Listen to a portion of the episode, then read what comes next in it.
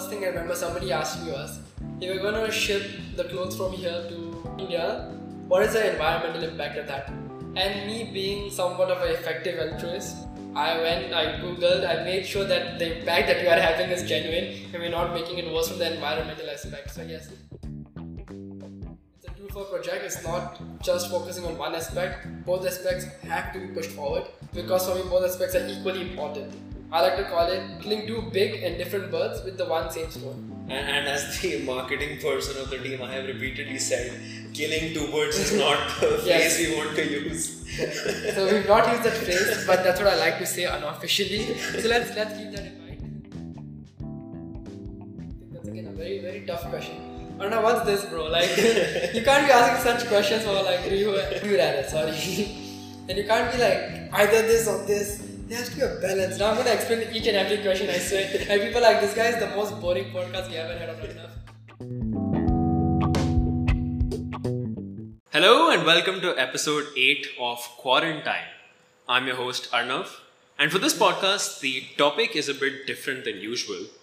It's a very specific topic. And in fact, the topic is Warmdrobe, which is a non-profit initiative which we started with a few other friends of ours. And it's aimed at solving two problems. Number one, the problem of the lack of recycling of clothes in Singapore, and two, the lack of clothes for people, particularly in the winter season in India. To join me today, I have Mayank Goyal, founder and director of Warmdrobe, and the man who had the idea in the first place himself.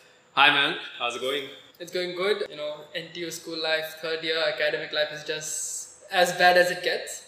But all also with like all the other initiatives that I'm part of, so it's been a crazy going but it's, it's going good otherwise. The challenge is always good.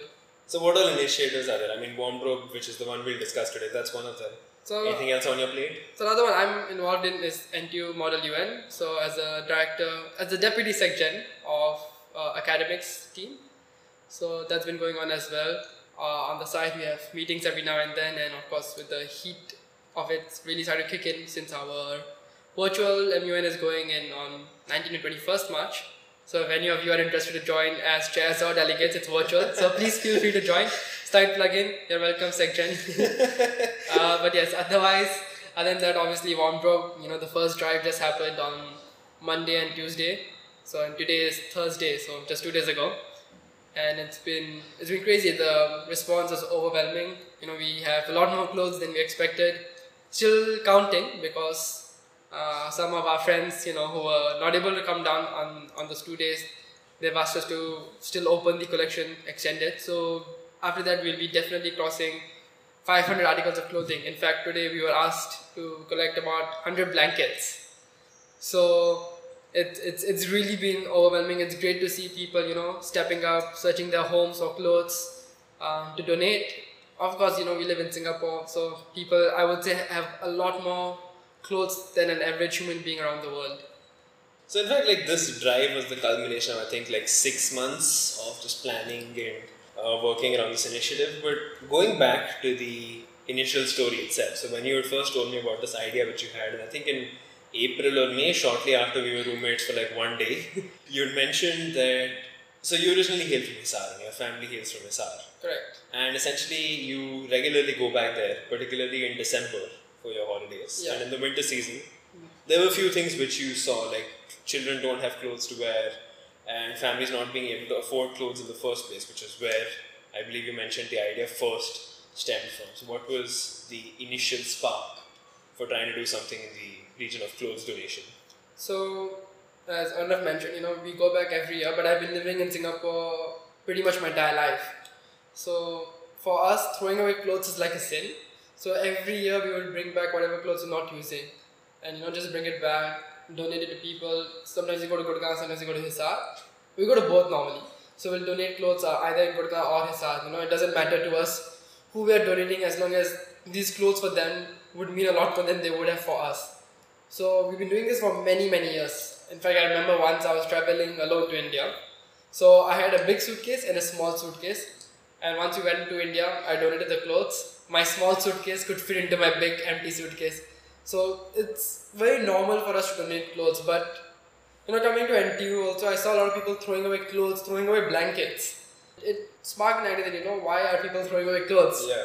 Like because for me, donating clothes is it's always been the case, and so uh, being in Singapore, you know, I realized that people don't have that many avenues, and I think we're very fortunate to say that actually that we don't have many avenues to donate, simply because um, I think that just our government's done a good job in the sense where they've ensured everyone is clothed well, and I think plus the temperature obviously. Uh, we live in a tropical country, so winters never hit us. Uh, so much so that even the Salvation Army is like please don't treat us like a dumping ground. And we are probably the only Salvation Army in the world who could say that, and that's really good, I would say. So you know, last year I joined one of uh, drives done by Robin Hood Army because my uncle is part of it. So we went down to this um, brick factory where a lot of these workers were working, and they live right beside the brick factory, made from the bricks that the ones that the factory had. So they made their own basically basically temporary structure which had no insulation whatsoever. And you know just seeing little kids running in just tops you know not just kids obviously uh, people of all ages. And to see the smile that brought um, that came about on their face was just was just I don't know how to explain. It's like a, it's a feeling that like a, you feel so positive and yet you just feel sad from inside that you know why is this the case? Like this is a basic human right. Like to have basic clothing to be protected against the winter and unfortunately many many people in India don't have it. So I think that's the first aspect that started and again Warmdrobe is a two for project. So the second aspect of it was the environment. So I'm actually very like like for me the environment is something I'm always passionate about. Like you know I try to actively reduce my carbon footprint. Yes, I love driving. Yes, I still eat meat. But you know I reduce my meat consumption to just chicken and uh, and seafood and that's not enough. I know it's not enough. But in Singapore, you know, living in Singapore so many years, I know that it's not that easy to get vegetarian food or um, good enough vegetarian food. The jump is too hard. And I, again, I, for all the vegans and vegetarians out there, I really salute them because I know it's not an easy, easy task to, to do that, uh, to be a vegetarian vegan throughout in Singapore. So when it comes to clothes, you know, many people don't realize clothes and their impact. So let's talk about it generally. Like clothes have one of the lowest recycling rates of all materials in the world. You know, because simply because people don't think about like clothes and their environmental uh, effects. But to make clothes, to produce clothes, to transport clothes, and the eventual ending in a landfill, all of these aspects are so heavy uh, on our environment that we don't realize. Um, for example, in the world, 7% of the landfill space is taken up by clothes, and that's about the same for Singapore about 20% of wastewater comes from, if I'm not wrong, dyeing of clothes itself. So the amount of water taken for creating cotton, um, the transport of materials, again dyeing, the, the dyes themselves and the environmental effect is just outrageous. And we don't ever think about it. Yeah, like in fact that's not something which I had ever thought about before you mentioned it. Like even looking back, like even I grew up in Gurgaon. And essentially over there, like even in my family, whatever old clothes we had, we donated from time to time but the environmental aspect of it is not something which you ever think about. Particularly the problem with fast fashion. That's something which you had brought to light, where the whole fast fashion industry, where so many clothes are made for so like such cheap prices, there's usually a huge negative impact that they have to the environment. Correct. So I mean, not just fast fashion, like even if you go to any event, they'll give a t-shirt. Look, me and Arnav are literally wearing dry fit t-shirts yeah. right now. one he got from my event and one that came from my house back in high school. So we are, we are again, we are part of this problem. And you know what you can do is not throw away this t-shirt at the end of the day. Uh, but so people are like, what can we do? Um, recycling is pretty hard for clothes. There are recycling centers and please look up you know, for recycling centers. But I would say personally better than recycling is for sure donating them. Like I know H&M for example, they take a bag full of clothes uh, that you will, we can give them any uh, any brand whatsoever, you can give them a bag full of clothes and they'll give you a 20% discount on your next purchase or something. But what we don't realize is firstly 20% is way within their profit margin. Um, and secondly, uh, not just that, but uh, the clothes that they collect, in the end, most of them are actually going to end up in the landfill again. So, like what you had intended for them probably is going to happen to them anyways. Specifically with H&M, I believe there was some um, cases where any donated clothes, if they like that, then they'd either put that back in their stores or they'd mimic that design and put it back in their stores. So it wasn't completely ethical on their part. I'm not sure exactly. What I do know is that the clothes you're giving them is it's going to end up in the landfill probably. So recycling is very low because for them also it's like um, not cost efficient. So I understand what they're doing. Like from that point of view, they are business at the end of the day. So yes, but again, I think businesses being ethical has become one of the biggest things today. Um, Apple just released their phone and they decided to not include a, a charger head and a earpiece to reduce the boxing uh, size so they can ship a lot more uh, in that same shipment. So that reduces the carbon uh, footprint. So a lot of companies you know i think going green you can go to almost any big mnc they'll mention something about going green or being trying to be more environmental uh, environmentally sustainable. So it's become one of the biggest things and some of fast fashion especially has not really caught on to that trend like also they, actually they have okay to be fair they have in the sense where they'll constantly be like oh we've done this we've introduced this technology we've we're trying to do this we're trying to do that but it's not enough. And the other things that they are not doing are hidden. Correct? So we don't ever realize the impact of it. So, in fact, when you mentioned that companies do a lot of CSR, corporate social responsibility, and they try to come up with a lot of uh, initiatives to go green themselves, how much of that do you think is just a facade? And how committed do you think businesses, because you mentioned businesses at the end of the day, they have to get their bottom line, they have to earn money. So, do you feel there might be an element with some businesses where it's all just a facade? For sure, I think like you can see it in multiple companies. Like even again with Apple not giving the headphone charger head or um, or earpiece, what they're doing is they're still I think if I'm not wrong maintaining the same price. So they do end up earning a lot more uh, from there. But the facade they're trying to hide it was oh to be more environmentally sustainable. You know, uh, more shipments in a single, uh, more more boxes can be shipped in a single shipment. But you know, at the end of the day, you know, it's a cost saving measure as well. So for sure, there's a lot. It's uh, again, I think the entire issue with fighting the environment is definitely business. Because again, uh, the president of Brazil, Bolsonaro himself, was like, um, you know, we should put ourselves first. So even the Amazon are considered the lungs of the sounds heart. familiar to some other world leader. yes, of course, Trump. Trump is on another level, but um, no, but Bolsonaro was like, he did say that you know we have to care about ourselves first, and that's why we need to continue our building in this forest uh, for our economy. So again, who's going to stop him? Like, how can another country be like, no, don't do that? But he can be like, this is part of my country and I, it's my economy. Are you going to give me money? And almost every other country is going to be like, no. So I think that's the biggest challenge with the environment right now in general. But across the board in many different ways, particularly because of COVID, how big of an impact do you think it has had on the mindset of people to go green? In a sense that they're now less and less focused on caring about the environment and now on an individual level, similar to say Brazil on a country level, just thinking about themselves and what's best for them. So this post-COVID, saying specifically. Yeah, as a result of COVID. As a result of COVID, um, I think there's been a shift both ways. Like for example, you know, everybody, um, like all countries now, because of protection, because of health issues, they've been asking you to keep a mask. Correct, but there's never been a push for using uh, reusable masks rather than the disposable ones people have given reusable masks and people I believe are wearing them not because they're more environmentally friendly as the primary reason, but rather because it's cheaper overall than continuously buying disposable masks.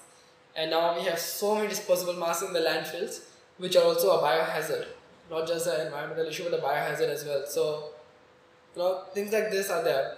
Overall, companies themselves, I would say some industries really haven't seen a shift that they have to go green. Um, I would say um, for like again like the automobile industry, I would say there's no difference as such.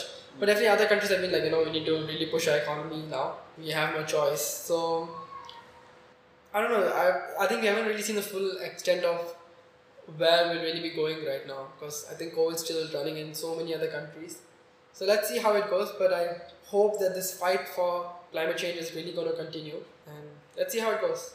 Like in fact, yeah, that's what I was thinking. Which is if the biggest barrier for every industry or every initiative or every country to go green was the businesses opposing it because their business would be affected. And you're now in a pandemic where economies are crashing, economies have crashed, and people are now relying on those businesses to boost their economies. Then surely the fight to go green takes a hit. And in fact, even in Warmdrobe, like COVID um, caused a few problems in the sense that few considerations which you had to take into account number one, which was how do we get the clothes from Singapore to India in the first place, and number two was also like during collection drives. What all precaution can we do it first of all? Because back in May, it was still very uncertain. Cases were on the rise over here, and essentially, what sort of what was the entire process? So again, I think Warmdrobe. The first thing I remember somebody asked me was, if we're gonna ship the clothes from here to uh, India, or gonna transport them in uh, any way whatsoever, what is the environmental impact of that? And me being somewhat of an effective altruist uh, in things like this, I went, I googled, I made sure that the impact that we are having is genuine, and we're not making it worse from the environmental aspect. So yes, I think we I calculated about one kg of clothes take about twenty three. I forgot the unit. Twenty three units of uh, greenhouse gases produced, and transporting them would take about two. Um, so we're talking about production and of these clothes. You know, once they get incinerated and put in the landfill, again the impact will be probably over two units. And even in this two units, I think it's very small compared to the 23 units. And I'm ready to spend those two units uh, to give warmth to other people. So that was the kind of like a balance that we needed. Yeah, like it's not just about the environment, but even coming back to the first aspect of the clothes itself. Correct. Like the whole problem of lack of textile recycling in Singapore is horrible. Like every year, we were calculating there's about 160,000 tons, which is around 7% of the landfill. Like all waste dumped in the landfill every year is just textile waste. Yes. And in India, like the direct impact of the winter season on families who don't have any money to afford clothes is also huge. Like from I think 2000 to 2015, there were on average 781 deaths officially officially classified just due to the cold, and that that's first of all that's official. Like unofficial sources. I would say like like again going for that drive uh, in in Hisar last year. Official is a is a very Quote is really official. is is really in quotation marks because I can tell you that you will never be able to find out really what truly goes on in a country like India. Yeah, and that's in fact one of the like key motivation factors when you approached me with the idea, which also made me just jump on board, like let's do it. But when you approached me with Warmdrobe, it was still in my mind for quite a while that I want to give back. And of course, as students, philanthropy is not always as effective as say doing something like Warmdrobe. And so, like when you had approached me with the idea, I was just like, let's go for it. And yeah, like six months later, we had our first drive this past week on Monday and Tuesday, and the response was huge. And like, what, what were some of your expectations as the director going into the drive, if you had any? So I think firstly I pulled a few friends in, including yourself. So uh, two of them I worked with before in another charity event that I also started. So I knew their experience, their talent, and I think just their heart themselves, which are in good places. So I think those two were selected for that reason. And then again, um, you and another friend uh, from SCBE, uh, because I'd worked with her also, and I knew that she's again a person with the right heart and you of course as well. So, so I think that was the first um, consideration I took when I decided to choose the people. And then I tried to get them on board with the idea itself that you know it's a two for project. It's not just focusing on one aspect. Both aspects have to be pushed forward because for me both aspects are equally important. I like to call it killing two big, uh, killing two big and different birds with the one same stone. And, and as the marketing person of the team, I have repeatedly said, killing two birds is not the Yes. phrase we want to use. so we've not used that phrase, but that's what I like to say unofficially. So let's let's keep that in mind. yes. Uh, so, but yes, no, I think that was the the first. I think the first one two months itself, we we're also focusing on the direction we're gonna take. I remember our meetings being like, you know, do you want to try this? Do you want to try that? But, you know, we eventually focused. No, we want to stick to India because for them, again, you know, we can donate in other uh, places in this region. There are many other countries in this region we can donate. But the main reason to donate in India, in North India specifically, was because they don't need clothes just for modesty purposes. They need it for survivability purposes. And I think just that one sentence was very powerful for all of us. And that's why we stuck with North India. We know transportation is not going to be easy there. You know, transportation, collection, uh, distribution, it's not an easy job at the end of the day. Uh, of course, we've got a partner for distribution in India, uh, Robin Hood Army. Do check them out.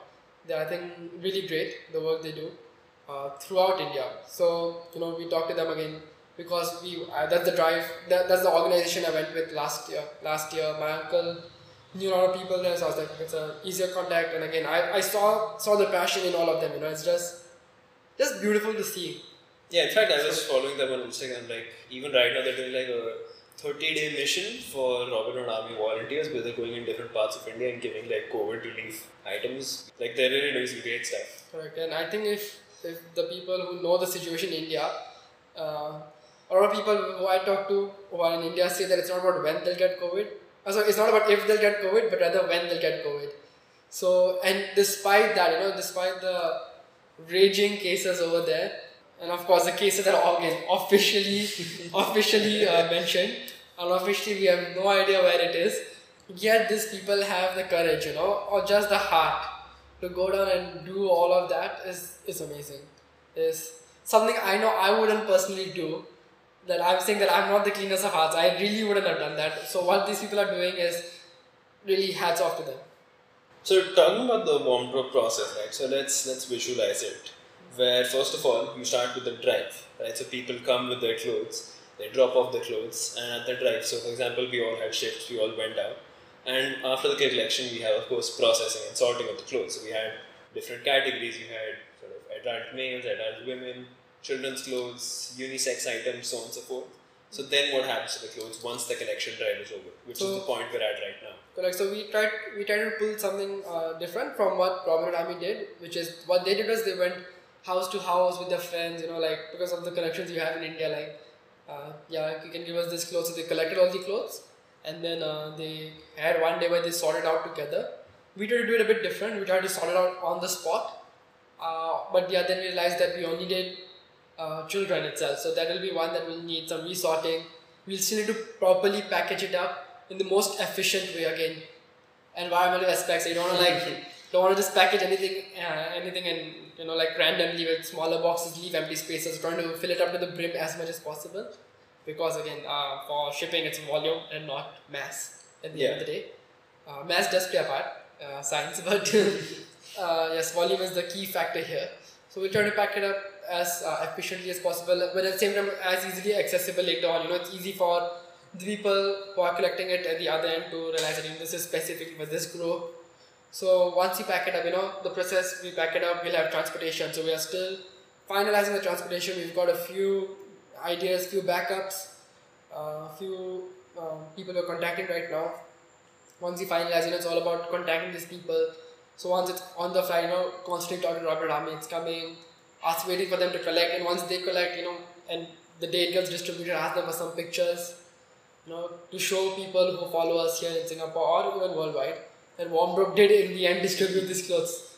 Um, so, or not Warmdrobe per se, Robin Hood Army, which is our partner uh, organization, did distribute these clothes. Like the entire process The of entire process. from collection of clothes to the recipients of it, or Correct. when it's eventually distributed in India. is uh, again a process being still going on. I think again overwhelming response. People like what you're doing is great. You know, I think just hearing people saying that like this idea is amazing. You know, uh, and just maybe even thanking us for for doing something like this. I think it's just beautiful to see uh, people. People also ask like, oh, how do you plan to do this? Um, you know, how does it help? Or if you're having any other drives, or like to volunteer. So I think it's just been a great experience to see people also appreciating what we do no offense to those people, at the end of the day, for me, the real appreciation will come when the people who actually uh, the clothes are intended for do appreciate what we did. That, that's quite a powerful sentence. I in think I think that's what like again, no offense to the people who are appreciating what we're doing here in Singapore. Uh, but yes, for me, it's always the target, and the target is the people who are, who we are aiming to donate. Uh, the first aspect, and the second aspect, of course, the environmental aspect. But yes, um, once these people go to the clothes, you know, once you see the smiles, um, I doubt any of us will be able to go back to India this year. Because if I was going back, I would have tried to join one of the uh, drives that uh, this Warmdrobe are being distributed to. So if I was able to go, I would have loved to go there, see the smiles, you know, because I remember from that drive, just the smiles were, wow, they, they could not even just make your day, they could make your month or even a year or lifetime. In fact, you just killed the hopes of myself and another teammate of ours who still had hopes of going back to India this year. See, I'm just trying to be realistic again. As a biomedical engineer, I would advise everybody to not go to India right now if they can avoid it. Yes, the emotional aspect of you know staying away from your family is hard, and I, I can I can really sympathize. I, I know it's tough, like, and if you can avoid it, you know, maybe and of, uh, not just that, like again, I think I think that's also an issue that we had in this pandemic, where uh, Singapore and a few other countries we took it more from. You know, we have the circuit breaker. It's not necessary to meet people because again we're trying to kill down the virus. But a lot of things are not taken into account for the emotional well-being um, especially of these migrant workers who were constantly in uh, who are in long periods of isolation. So they, I think, their emotional health. You know, we've not ever talked. We don't talk about emotional health in Asian countries in general. Uh, and I think the emotional health that uh, the emotional toll that must have taken on so many people is is unimaginable. I would say. Again, we won't figure out because COVID is still there, still Yeah. well alive, but maybe not as much in Singapore, but it's there in almost every other part of the world. Another thing which I was thinking about, like at that time, so you, when I had also gone for like a couple of hours on both days. So any anybody who had any questions about what our process was like, okay, how are you doing this, how are you doing that, they were genuinely intrigued when we told them, and there's always this long term vision that maybe someone else will also be encouraged to start their own thing, and then Warmdrobe can help spur the creation of more and more non-profits, not just for closed donation, but in any other field as well. And it's it's a foundation for any future initiatives as well. Correct. So I think I remember a lot of my friends, you know, I asked them, "Oh, are you donating clothes?" They're like, "Oh, I already donated. Sorry." And I, the first thing I told them was, "Don't apologize. What you did was great for me, and I think for the team itself. It was very simple that as long as you donated the clothes, you know, not throwing them away in the dustbin, um, or let them go to waste, let them rot. As long as you donated them, that's it. That's that's my that's our goal at the end of the day, right? Like where we also want to educate people more than anything. If, I, if we got zero clothes that day, but it's because and only because of people just donating the clothes, I would have been totally happy. Yeah. Like genuinely, because it's letting people understand that you know, the people who need your clothes more, and if you throw their clothes, that's just such a waste of the environment in, in, in a very generic way, from its production to its eventually ending up in the landfill. So to let people know from both these aspects, that, you know, throwing away clothes is probably one of the biggest sins you could do in life. Uh, personally, I believe in that. So I think just trying to spread that message across is, is important. And if people follow that um, with the help of Warmdrobe or without, it doesn't matter to me. And finally, what's the long-term plans with Warmdrobe? Where do you see this going in, say, the next six months, one year? I think um, it's a bit of go with the flow.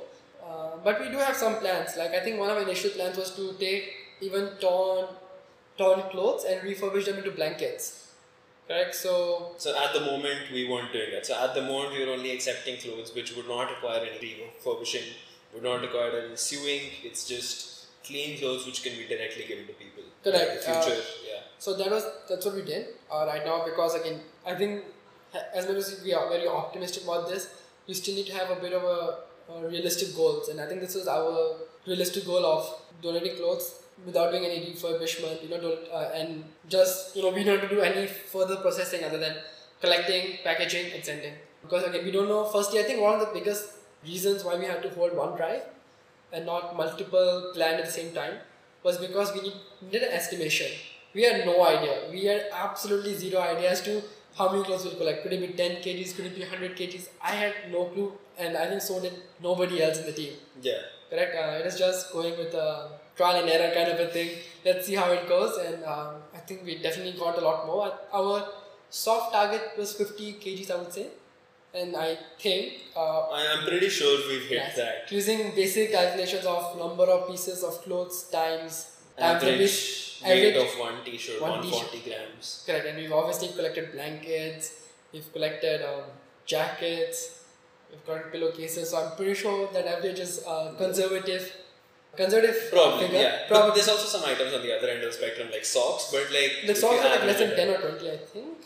I didn't check the final Yeah. properly yet uh, because the, uh, on the others but I believe socks are below 20 so yes I would say like that's like conservative figure we've had.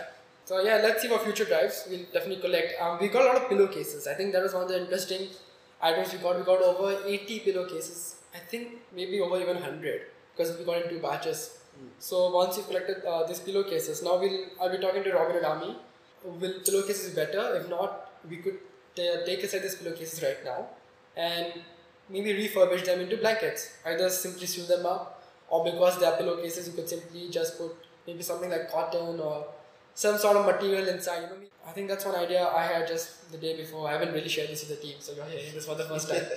uh, but yes, if not, simply sewing them up into a blanket would also be a idea we could do if, of course, the pillowcases aren't of a big need there. So yes, that's one thing I like to contact Corporate Army, and let's see how it goes from there.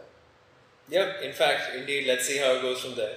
And I'm excited to see where Warmdrobe heads. I mean, of course, I'm speaking as if I'm not a part of the team. Like, I'm excited to see how it goes. But yeah, let's let's let's hope it all goes well and exciting stuff for the future. Exciting stuff for the future, indeed. Like, I think I think it's a lot of optimism that we are carrying with us, and hopefully a lot of hopes of people who have put hopes on us. I hope we don't end up making one time thing, but we have to also be realistic with our goals. And if we feel the process is not uh, feasible enough, there are a lot of other issues. We try to look at alternatives, but if there isn't, then you know, this could be it. Also, we have to be realistic about our our targets. Um, but I really, really hope that's not the case. You know. Again, this was something which was not shared with the rest of the team. Uh, no, I think I think it's more about being realistic. yeah. There's something you- there's some things you don't tell the team because you know, you're trying to pull everybody's hopes up. and to finish things off, so I have a would you rather round. Oh no. Basically, just a set of five would you rather questions. So, Okay. would you rather do this or do that? And I just want to hear your thoughts on them. okay. So, number one, would you rather do only non profit work for the rest of your life and there's no revenue source as such, or never be able to do any non profit work ever?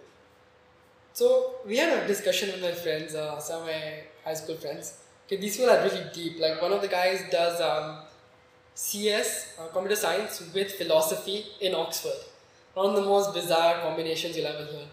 So we're talking about effective altruism, and I'm not sure I mentioned it once in this um, in this podcast earlier. So what effective altruism is basically um, trying to have the biggest benefit of uh, for the world. So they were talking about how if you want to be a doctor, uh, just to save people's life, that is honestly one of the least uh, effective ways to be saving lives because you could instead go into finance, earn a lot more money, and donate that money for what they said was mosquito nets. Uh, because it was uh, the calculation, maybe in the, I don't know what it's now, but a few years ago it was uh, you donate $250 worth of uh, mosquito nets uh, to countries in Africa, you would save one life. Correct. So just think about it. When you're spending two hundred fifty dollars, you could have effectively saved one life. So in that sense, I would actually do non-profit. Uh, I would do what is the second option? Fully profit work I would do fully and profit never be able to do. But then that also. But if I'm allowed to that- donate No, to- no, that's not allowed.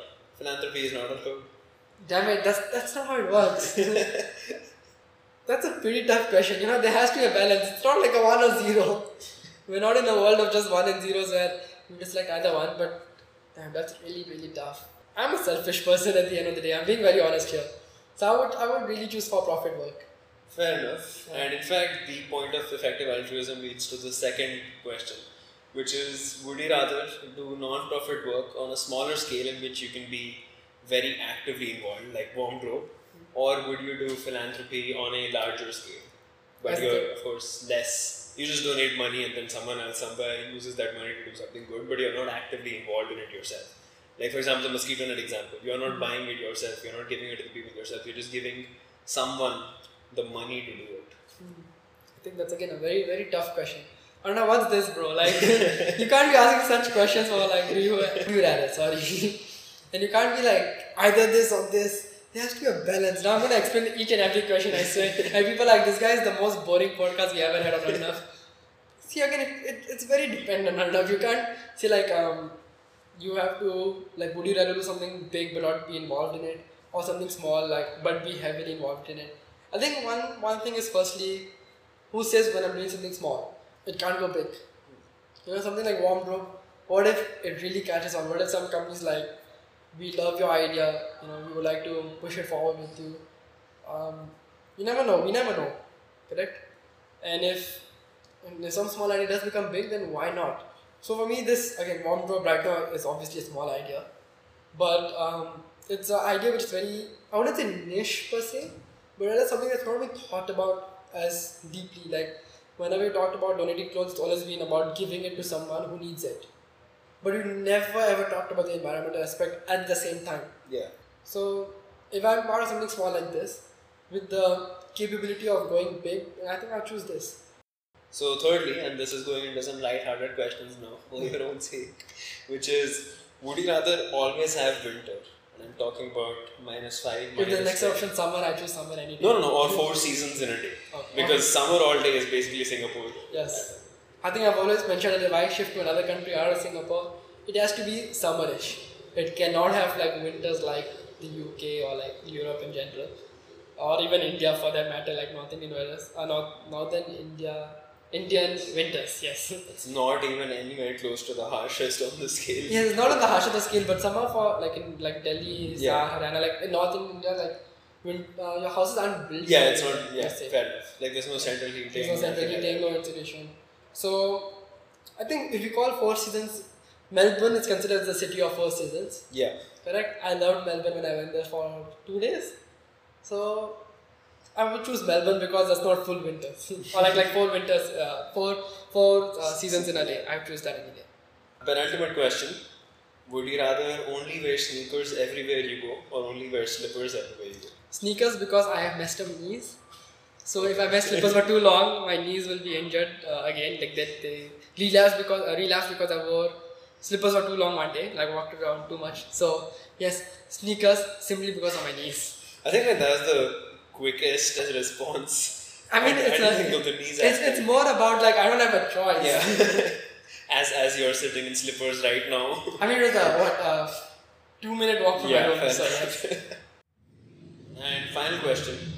So, as a director, as a project manager in general, would you rather have a team that's 10 times smaller than required or a team 10 times larger than required? Sure, that, that that's a good question. Ah. that, that's really tough. Um, see, if Your you're a normal from your Coursera course on project management. project management Coursera course, five five courses by the way, guys. It's a proper Specialization, my bad, my bad. Uh, yes. Um, see, if you're normal semester time, I would rather have ten times bigger because right now I think Arnav really took quite a bit, uh, quite a big bulk because he's on internship. Um, the rest of us are on uh, on academic semesters. to, to clarify, internship being work from home, like usually internship you would not associate with free time of any sort. But work from home really, like if it eliminates like three, four hours of travel every day, then there's a lot more time for me to work on stuff. And not just that, I think like after six pm it's your time. Yeah, that, that's Correct. For for academic semester after six pm is what next. so so yes, I think Arnav really took the bulk of it, uh, especially with the um, designing and publicity and the Instagram page. So yes, if it's a normal academic semester, for sure I would choose um, ten times bigger because I think even now I felt like maybe if we had one two people more, we could have spread the workload better, especially for you. Uh, but if it's a normal, you know, chill time, holidays, then I would choose 10 times lesser. Provided it's 10, 10 times lesser are people who are really, you know, up to that standard. So finally, thank you so much for taking the time out and coming out for the podcast. If I'm invited again, Formula One is the next topic we're doing. Definitely. Yes, that's the next topic then. if there, if if there is a next time. Definitely. Definitely.